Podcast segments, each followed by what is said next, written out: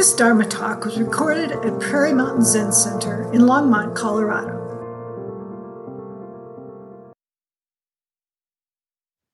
Well, good evening again, everyone.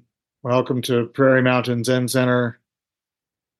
Thank you again to Jodo Cliff for supporting our study and practice as always. This is week three in our six week class on the Platform Sutra, Tang Dynasty Chinese Buddhist text, focusing on Huineng, the sixth ancestor of Zen. And we've been using the uh, Red Pine translation. There it is. I think it's on my screen here. Yeah, there we go. Red Pine translation of the Platform Sutra. And uh, last week, in week two, we investigated how Huineng's understanding of meditation and wisdom resonated with and influenced Eihei Dogen, a Song Dynasty founder of Soto Zen in Japan, who was the, the founding of our Soto Zen lineage.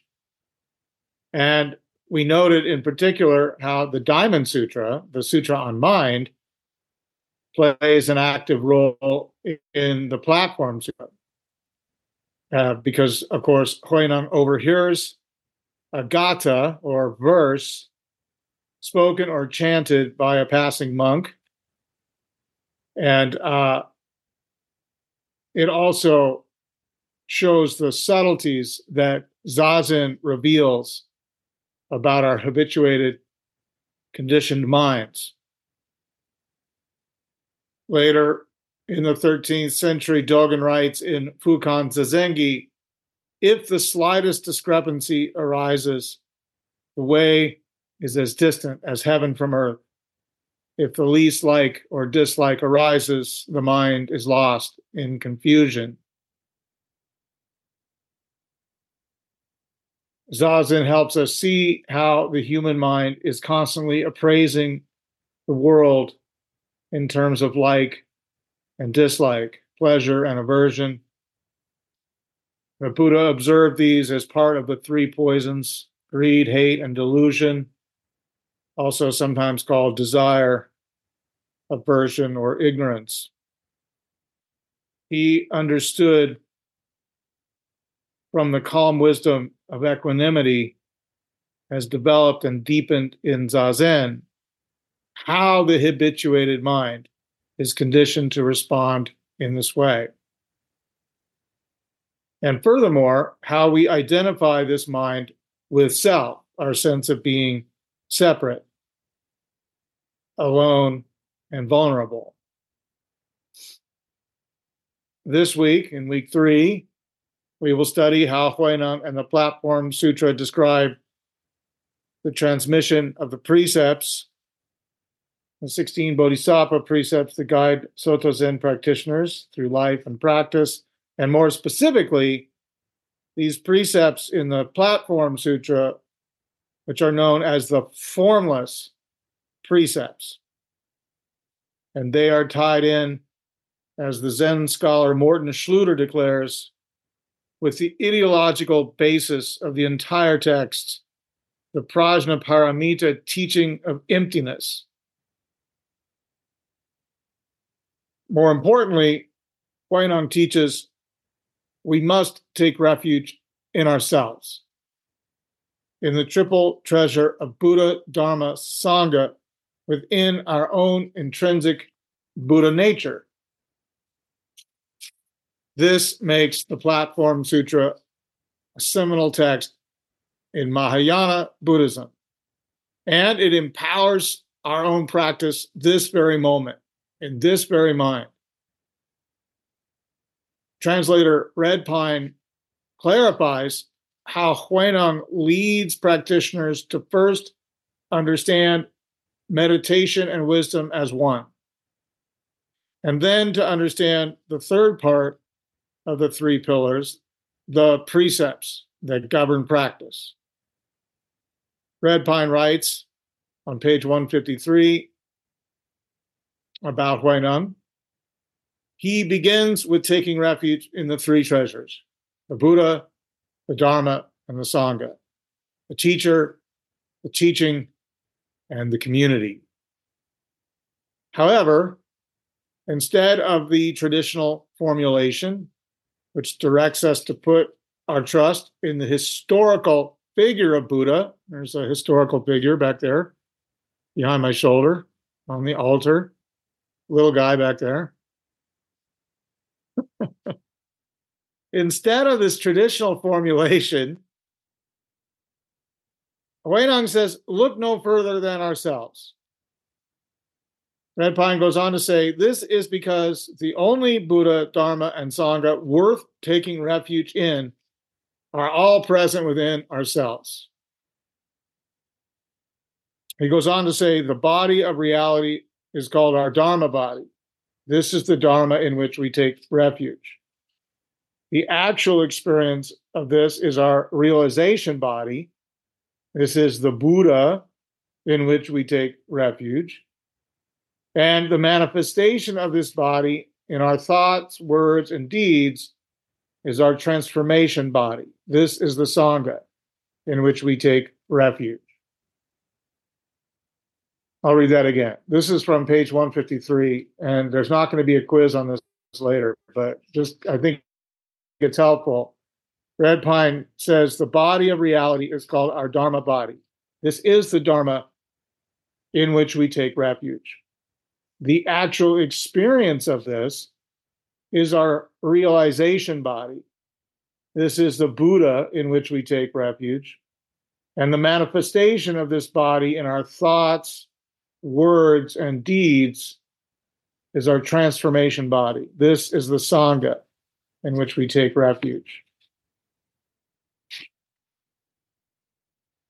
Going on here, as another appeal to us, everyday people, the precepts in the Platform Sutra can be taken by both lay and monastic practitioners. Nor is any practitioner going to literally take refuge in the body of any historical figure. Rather, we take refuge in ourselves, in the, tri- in the triple treasure, Buddha, Dharma, Sangha, here and now in this body, heart, mind. So it's really pointing back to our practice. And here it's helpful to recall in Genjo Koan, Dogen says to study the Buddha way is to study the self. To study the self is to forget the self. And in that, he doesn't mean that we become absent minded, but rather our focus in Zazen systematically is grounded, but also observes all of what arises in body, in heart and emotion, and in mind and in mind states.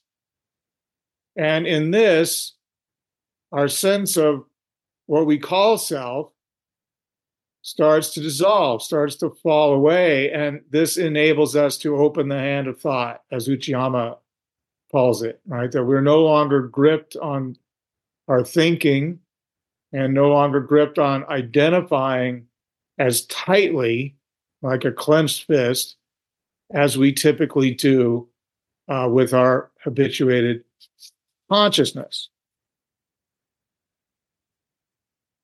Uh, going back to this notion that both lay and monastic practitioners uh, can take the formless precepts, can manifest them, uh, typically we think of a separation between lay and monastic persons. And maybe you're looking around saying, yeah, right, I'm not sitting in a monastery listening to this talk on Zoom.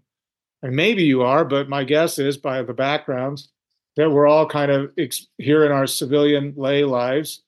Um, and so it can make sense that we think of ourselves in this way and we think of monastics as over there somewhere. And similarly, it's habitual to see a separation between ourselves uh, and historic spiritual heroes like Shakyamuni Buddha or Jesus or any number of spiritual heroes you want to think of, bring to mind, uh, elevate in our esteeming of them. Um, so it's very helpful that Huineng's teaching in the Platform Sutra cuts through and dissolves this mode of dualistic thought and practice.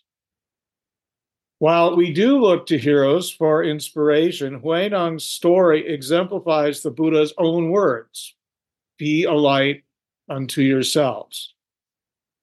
Huineng embodies this teaching by practicing with his whole heart, body, mind. He relies on his body first, making a pilgrimage out of the south where he lives and makes his livelihood as a woodcutter. Then he uses his strong body to climb the mountain to the fifth ancestor Hongren's monastery. And then finally, he pounds rice for nine months in the kitchen. Huineng demonstrates his heart by declaring the way has no northern or southern ancestors, right? That he explains when Hongren challenges him upon arriving to the temple, right? He reveals this deep understanding that he too and anyone is possessed of this inborn Buddha nature.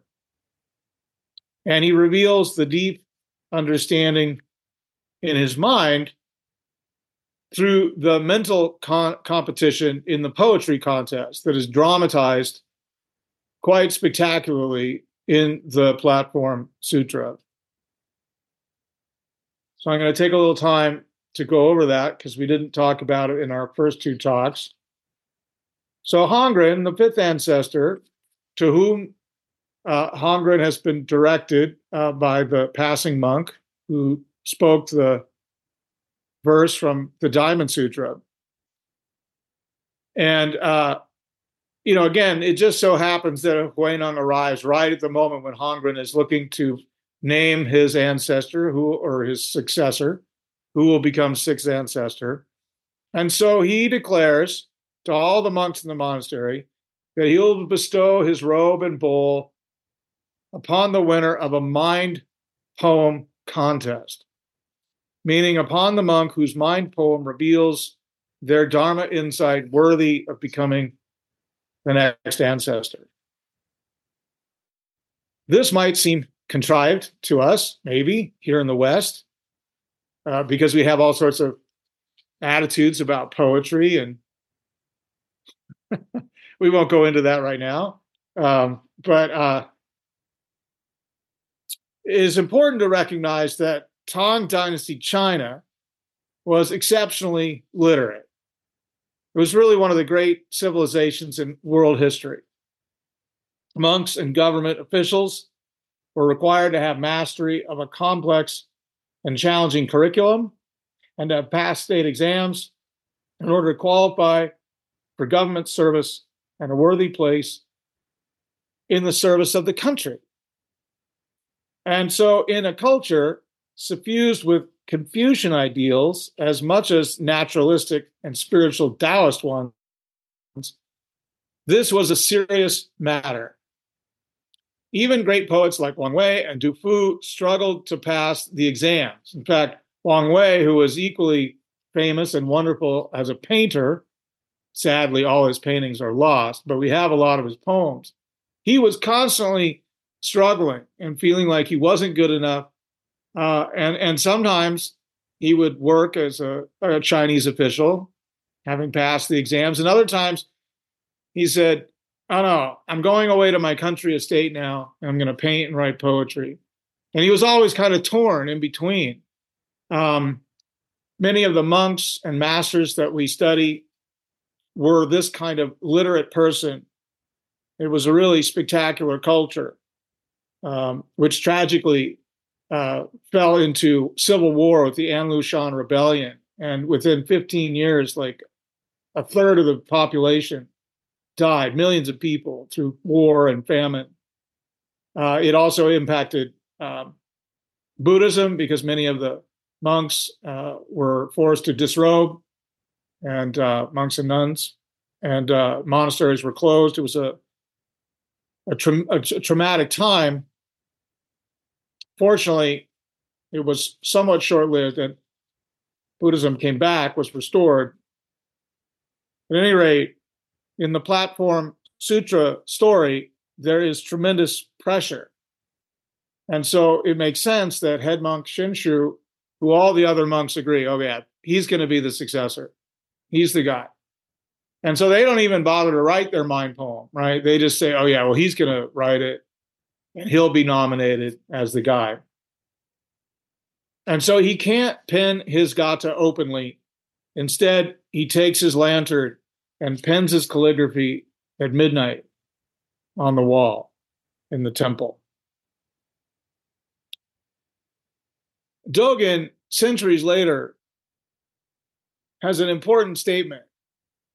He says, though there are many features in the dusty world and the world beyond conditions, you see and understand only what your eye of practice can reach. In other words, it is consciousness that sees far more than the optics of the human eye. English poet William Blake also understood this, and he uh, used a similar metaphor and declared when the doors of perception are cleansed, man will see all as it is, infinite. Eventually, Huineng overhears Shenxiu's gatha when a fellow monk chants it in the kitchen. This is Shenxiu's verse. The body is a Bodhi tree, mind like a standing mirror. Always try to keep it clean. Don't let it gather dust. Huineng is pissed off. He's like, You got to be kidding. This is it? He dismisses it. He's like, Take me to this gatha.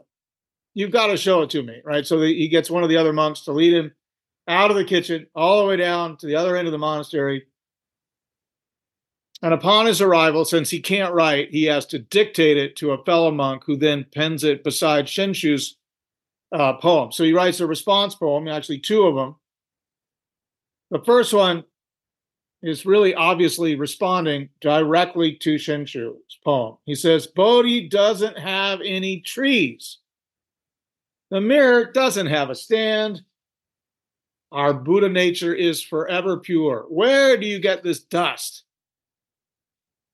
He ends it with a question Where do you get this dust? Great question. Good idea. And then the second poem takes it a little further. The mind is the Bodhi tree. The body is the mirror stand. The mirror itself is so clean, dust has no place to land. Taken together, these three poems are really quite rich, and so I'm only going to spend a little time on them. They're um, in the Platform Sutra. You know, Huineng's ancestors really are the ones that sort of wrote this and present Huineng in a good light and Shenxiu in not so favorable light. And some of this comes through in Red Pine's commentary as well. And you'll hear me talk about that. But I think we can see that in, in Shenxiu's verse, the body is a Bodhi tree, mind like a standing mirror. Always try to keep it clean. Don't let it gather dust. Those last two lines really give us instruction. Right? always try to keep it clean. Don't let it gather dust. And so, in some ways, this is like Dogen telling us to do continuous practice. Never stop your practice, right? Dogen has this understanding that we adopt as inheritors of, from his lineage of practice enlightenment. That if indeed, as he states in Fukan Zazengi, it is never apart from one, right where one is, our intrinsic Buddha nature. At the same time, we need to practice it to realize it, to manifest it. And so this is this is good, right? We want to always practice. Uh, but on the other hand, as Red Pine points out, and I'm emphasizing here, Shenxiu's verse expresses an understanding from a perception of defilement or dualistic separation. As we know from our cultural life in the West, uh, these dualistic notions mind body male female black white good and evil can lead to obsessions with purity and ritualistic efforts to purify. And it can divide people into the clean and the unclean, the sinners and the saved. Uh, the Gatha, in this sense, posits a mind that is defiled and impure, and there's this, this stuff we call dust. But by contrast, Huineng reveals an eye of practice that sees beyond dualism, that dismisses the metaphor of mirror and stand, while ultimately expressing a vision completely beyond all dualistic thought. From Huineng's concluding question, where do you get this dust? We understand him expressing a non divided view, a more holistic and inclusive view. Mostly, we see our body as separate, ourselves as separate, and we struggle and we suffer, feeling distant from what we think will cleanse and unify us. But Huineng's teachings transcends the limitations of this way of seeing.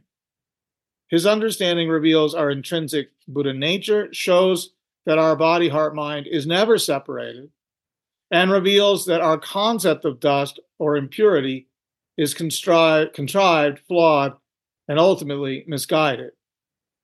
Whatever arises in consciousness is part of us. We use this Bodhi tree to mirror our consciousness and awaken. The body stands upon the earth, or in, in my case right now, sits. Maybe you're sitting. And we are never separated from this earth. And we are then provided the basis for our awakening in a holistic sense at the heart of the Buddha way. When we recall how Shakyamuni awakens under the Bodhi tree, we understand the holistic nature of this practice and this kind of awakening. Sitting upright in stillness and silence, we completely open this body, heart, mind. And the Buddha reaches down and touches the earth. Right? This gesture represents the wholeness or oneness that we yearn for, and it demonstrates the unity of boundlessness and transcends the separation of suffering the sea of samsara. The formless precepts that Huineng teaches and bestows manifest the truth of Buddha's final teaching be a light unto yourselves. We must take vows to, to take refuge. We must vow to take refuge, excuse me, in our own Buddha nature and in that way manifest our four great impossible bodhisattva vows. Red Pine says Huineng begins with taking refuge in the three treasures this Buddha, Dharma, and Sangha, the teacher, the teaching, and the community. But instead of the traditional figure back there on the altar, it's ourselves, our body, our Buddha, our Dharma, our Sangha, the teacher, the teaching, and the community right here, right now. So rather than taking refuge in an external form, the one in an altar or in a painting or in our mind's eye, in our imagination, we take refuge in this very Buddha, here and now, and this is a truly challenging and difficult step. Part of the realism of the Platform Sutra in its telling of the transmission from fifth ancestor Hongren to sixth ancestor Huineng is the verisimilitude, the realism inherent in the concealment and ongoing social, cultural, even racist bias against the truly manifested insight the sixth ancestor Huineng reveals. Eventually, Hongren does give the robe and the bowl to Huineng, but he says, Look, you have to go into exile because all these monks here are going to be mad that this illiterate barbarian from the south is the true inheritor, uh, the next ancestor. And so this limitation is demonstrated even inside the monastery amongst relatively enlightened persons. And of course, Hongren also understands that many of the monks aren't going to understand Huineng's Gatha at all. And so he tells them publicly to follow Shenxiu's instruction. Always try to keep it clean. Don't let it gather dust. So Hongren sort of speaks to the limitations of the monks even within his own monastery. Um, throughout much of human life and in spiritual religious practice, human beings and influential practitioners get stuck on dualistic notions, the idea that we are either pure or impure. And this is a dangerous vision, for it divides the world, as I said before, into clean and unclean, the awakened and the unawakened, the worthy and the unworthy, the insiders as opposed to the sinful barbarian outsiders. And so Huineng's exchange with Hongren before he's going into exile demonstrates the human truth elevated by his poetic reveal. The way has no northern or southern ancestors. We are all intrinsically worthy. Yet, even too often, purportedly awakened or enlightened ones can't see past long established bias. But ultimately, Hongren recognizes the truth in Huineng, in his poem and in his presence. The majority of the monks, however, do not understand. And so Huineng is sent into hiding for some years, a multi year exile that ends only when the former general and warrior Chu Yi recognizes Huineng's true insight and status. There's one version of the story where he, he tries to steal the robe and the bull, and Huineng has set it up on the rock and hides behind the stone because the, the warrior has a sword and but he can't lift them. You can't steal the Dharma, it turns out. And that's the moment when Chu Yi realizes the truth. Oh, this really is a true insight and a true teacher.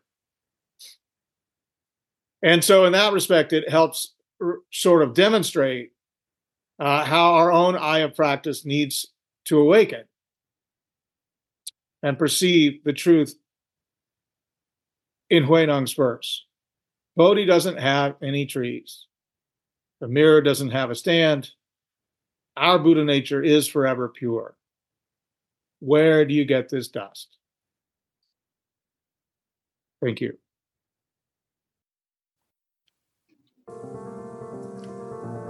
You've been listening to a Dharma talk from Prairie Mountain Zen Center in Longmont, Colorado. To learn more about us or to make a donation, visit us at prairiemountain.org.